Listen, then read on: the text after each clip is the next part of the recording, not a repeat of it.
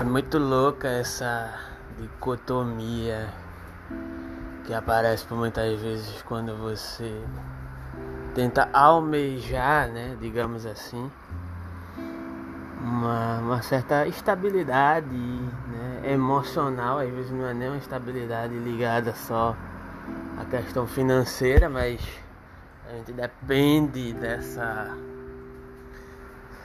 essa mínima estabilidade financeira para ter uma mínima estabilidade emocional dentro de um contexto social extremamente desigual no qual nós vivemos, né?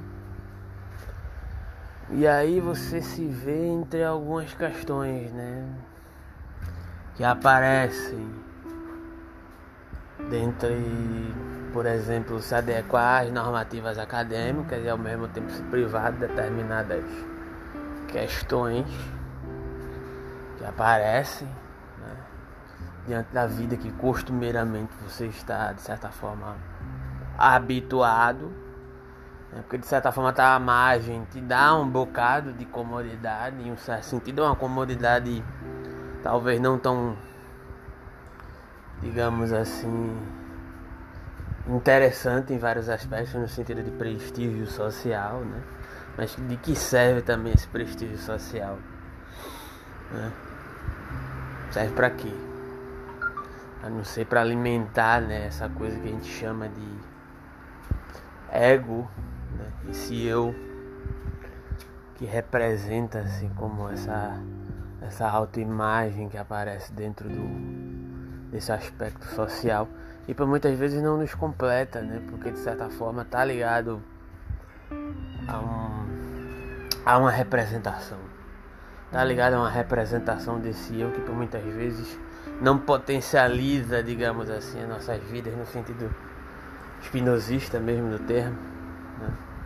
Mais uma vez trazendo a questão de potência de vida em relação a estar escravizado né?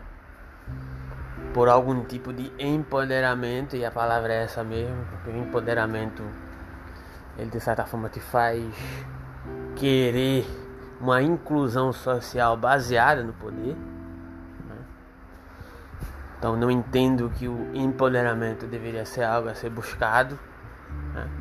Lógico que há utilizações dessa palavra no sentido de, por muitas vezes, é, querer cooptar as pautas minoritárias por esse sentido de empoderamento, mas o termo, né, por si só, ele já está mal aplicado e de certa maneira nós temos essa tendência, enquanto defensores das pautas minoritárias, que são várias, que são importantes e que são fundamentais, a tentar trazer essa ideia de empoderamento né, das mais diferentes áreas, quando o correto, na minha interpretação, seria não falar de empoderamento, mas falar de potência de agir, criar possibilidades de subjetividades não assujeitadas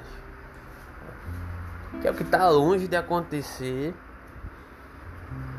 dentro de uma perspectiva acadêmica, né? Você entra na academia, automaticamente você já tem que atender determinadas demandas para poder, de certa forma, estar tá sendo comparado com outros acadêmicos o tempo todo e ao mesmo tempo, de certa forma, a sua vida pessoal vai vai sucumbindo aos poucos. Agora tudo isso por quê? Depende também de, do intuito de quem de quem é o acadêmico, né? Às vezes simplesmente é por uma necessidade de sobrevivência, de subsistência dentro do escopo social. Às vezes não, às vezes é porque almeja realmente um tipo de empoderamento acadêmico. Né? Agora eu tenho uma titulação acadêmica e agora eu posso sair por aí dando carteirada. Né? Tem gente que. A maioria das pessoas, né? Creio eu é, vão fazer um mestrado, um doutorado exclusivamente por conta da titulação. Né, para ser chamado de mestre ou de doutor, seja lá em que área for, e também por conta do da remuneração ou da suposta remuneração, remuneração que pode vir é, como consequência disso. Não que isso seja crime? Querer ter um mínimo de bem-estar e proporcionar o um mínimo de bem-estar às pessoas próximas a você. Eu deveria ser acessível é, a todas as pessoas, né? de alguma forma. Não na mesma proporção, porque isso seria improvável fazê-lo né? de uma maneira necessariamente igual, mas de uma maneira que pudéssemos talvez nivelar um pouco mais a questão das divergências sociais e fazer com que elas não fossem tão acentuadas, né?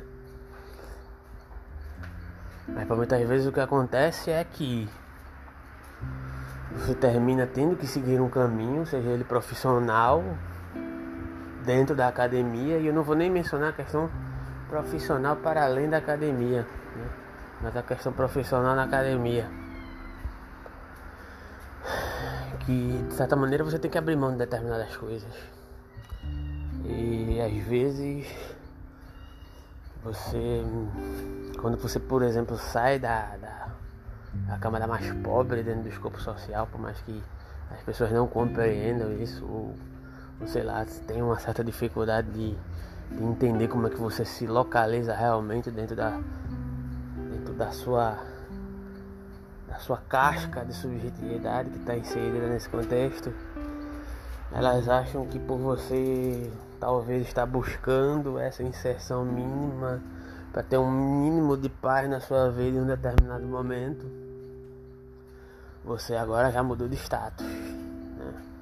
Você agora por estar buscando almejando isso ou estar inserido nessa nessa nessa outra jornada, você agora é alguém que está agora em outro patamar que foi eleito no patamar daqueles que costumeiramente fazem tudo isso que eu acabei de apontar aqui. Né? Correm atrás da carreira, carreira acadêmica simplesmente por um âmbito de status. E nem sempre é assim. Nem sempre quem está se tentando se inserir nessa carreira acadêmica é por uma questão de, é, de apenas se sentir superior a outra. Eu sei que tem muita gente boa na academia, né? E não, quero, não quero generalizar, mas eu sei que tem muitos problemas e tem pessoas complicadas dentro da academia. Né? A academia, em sua estrutura, é extremamente ainda excludente. E isso, de certa forma, como já disse e apontou Guattari lá em Revolução Molecular, isso gera uma, um aprisionamento cognitivo nas pessoas, no sentido de que a luta de classes ela começa dentro das nossas cabeças, dentro das nossas moléculas, dentro das nossas mínimas partículas, no sentido de que antes de ser cooptado por uma instituição qualquer, já estou sendo cooptado por esse paradigma social, digamos assim, que está dentro da minha cabeça. Isso me leva a criar uma série de questões, né? Por muitas vezes, sei lá, eu ouço o áudio lá do, do nosso querido amigo é, estudante de psicanálise ou psicanalista, não sei como é que ele gosta de ser chamado, Adelmo, se ressentindo a partir de determinadas questões que, segundo palavras dele, digamos assim, né?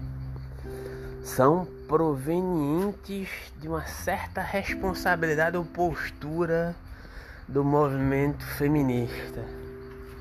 Né? Aí eu acho isso extremamente complicado porque, na verdade, você generaliza posturas que são necessariamente, digamos assim, humanas, sociais, comportamentos sociais do modo geral, que almejam esse suposto prestígio a qualquer custo, que não valorizam mais as relações, sejam elas familiares no sentido tradicional ou não, e você de certa forma denota, coloca isso sob a responsabilidade de uma experiência pessoal que você teve, que foi possivelmente muito traumática, né? Pelo, pelo que eu acompanho aí os áudios são, são bem interessantes se você puder observar nesse sentido, né, os áudios dele, né? É, muitos vão acusar de misoginia, eu tenho a impressão que por muitas vezes caminha por esse sentido mesmo, mas não estou aqui para para apontar isso, mas para problematizar e pensar a partir do que está me vindo à mente a partir de agora. né? É, não é algo necessariamente ou exclusivamente proveniente do feminino esse modus operandi. É o modus operandi pelo qual nós aprendemos a nos tratar uns aos outros sob o julgo, e aqui eu vou utilizar Jung, as luzes né, de um comentador junguiano, que diz que predominantemente no nosso contexto social, o que predomina é o arquétipo, masculino. Inclusive o arquétipo masculino sobre a relação, diante da relação é, das subjetividades femininas que se constituem de uma determinada maneira, né, digamos assim, que está a reproduzir né, paradigmas que são suscitados a partir desse arquétipo masculino. O que, é que eu quero dizer que esse arquétipo masculino é? É um certo ímpeto de competitividade, um certo ímpeto hierarquizador, um certo ímpeto cerceador do espaço alheio, individualista, vertical. Né? E aí eu também trago outra questão, né? Que é um ímpeto de questionamento referente aos meus próprios estudos em Nietzsche.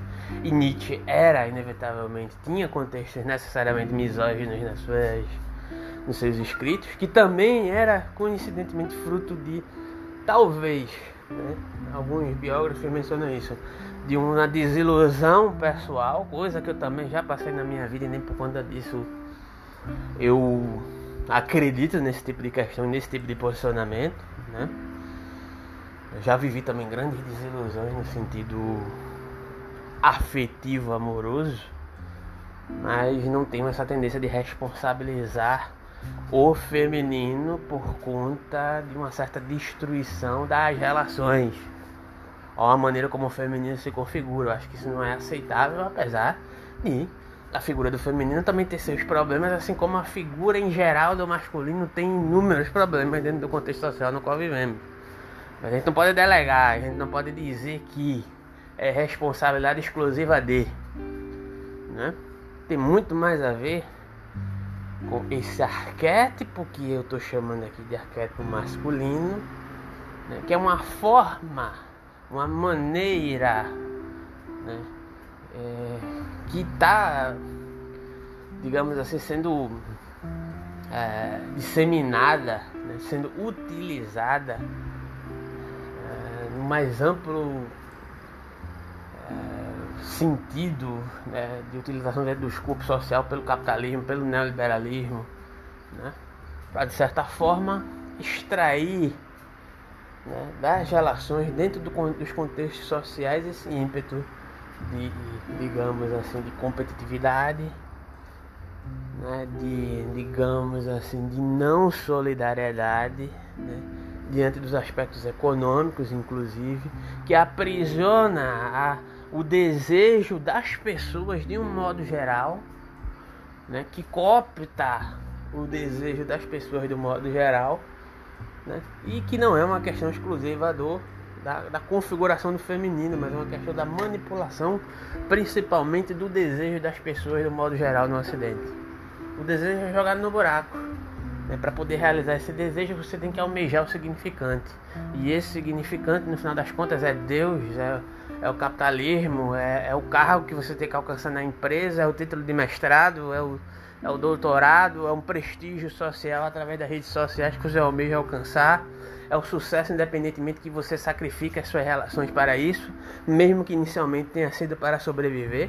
Eu acho que essa é a questão. A questão deve ser tratada principalmente diante da representação relacional, né, do que é posto, da, digamos assim, um certo sentido de fracasso das relações de modo geral, é essa cooptação do desejo, é, sabe, a partir de significantes vários que se apresentam como esse algo que vai te tirar né, do buraco, tirar o desejo, tirar o seu ímpeto de desejar e realizar temporariamente né, a sua realização pessoal dentro desses prismas, né, através dele, né, através desse significante, e se apresenta como solução, né, mas que no final das contas, como diz o Fugante, é, é uma máquina, o sistema é uma máquina de modo geral de produzir sujeitos depressivos. Né? Porque ele está o tempo todo erigindo significantes e te retirando o acesso a esses significantes para te jogar no buraco do desejo para posteriormente te oferecer a solução. E por muitas vezes a própria psicanálise ela termina servindo como esse reprodutor né, de um significante, de uma terapia que te vai devolver para a normalidade, né, para você continuar correndo atrás de significantes.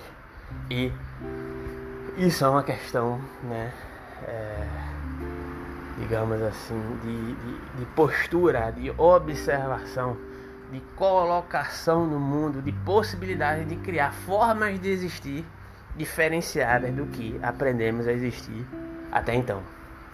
Né? Então essa é a minha questão né? hoje.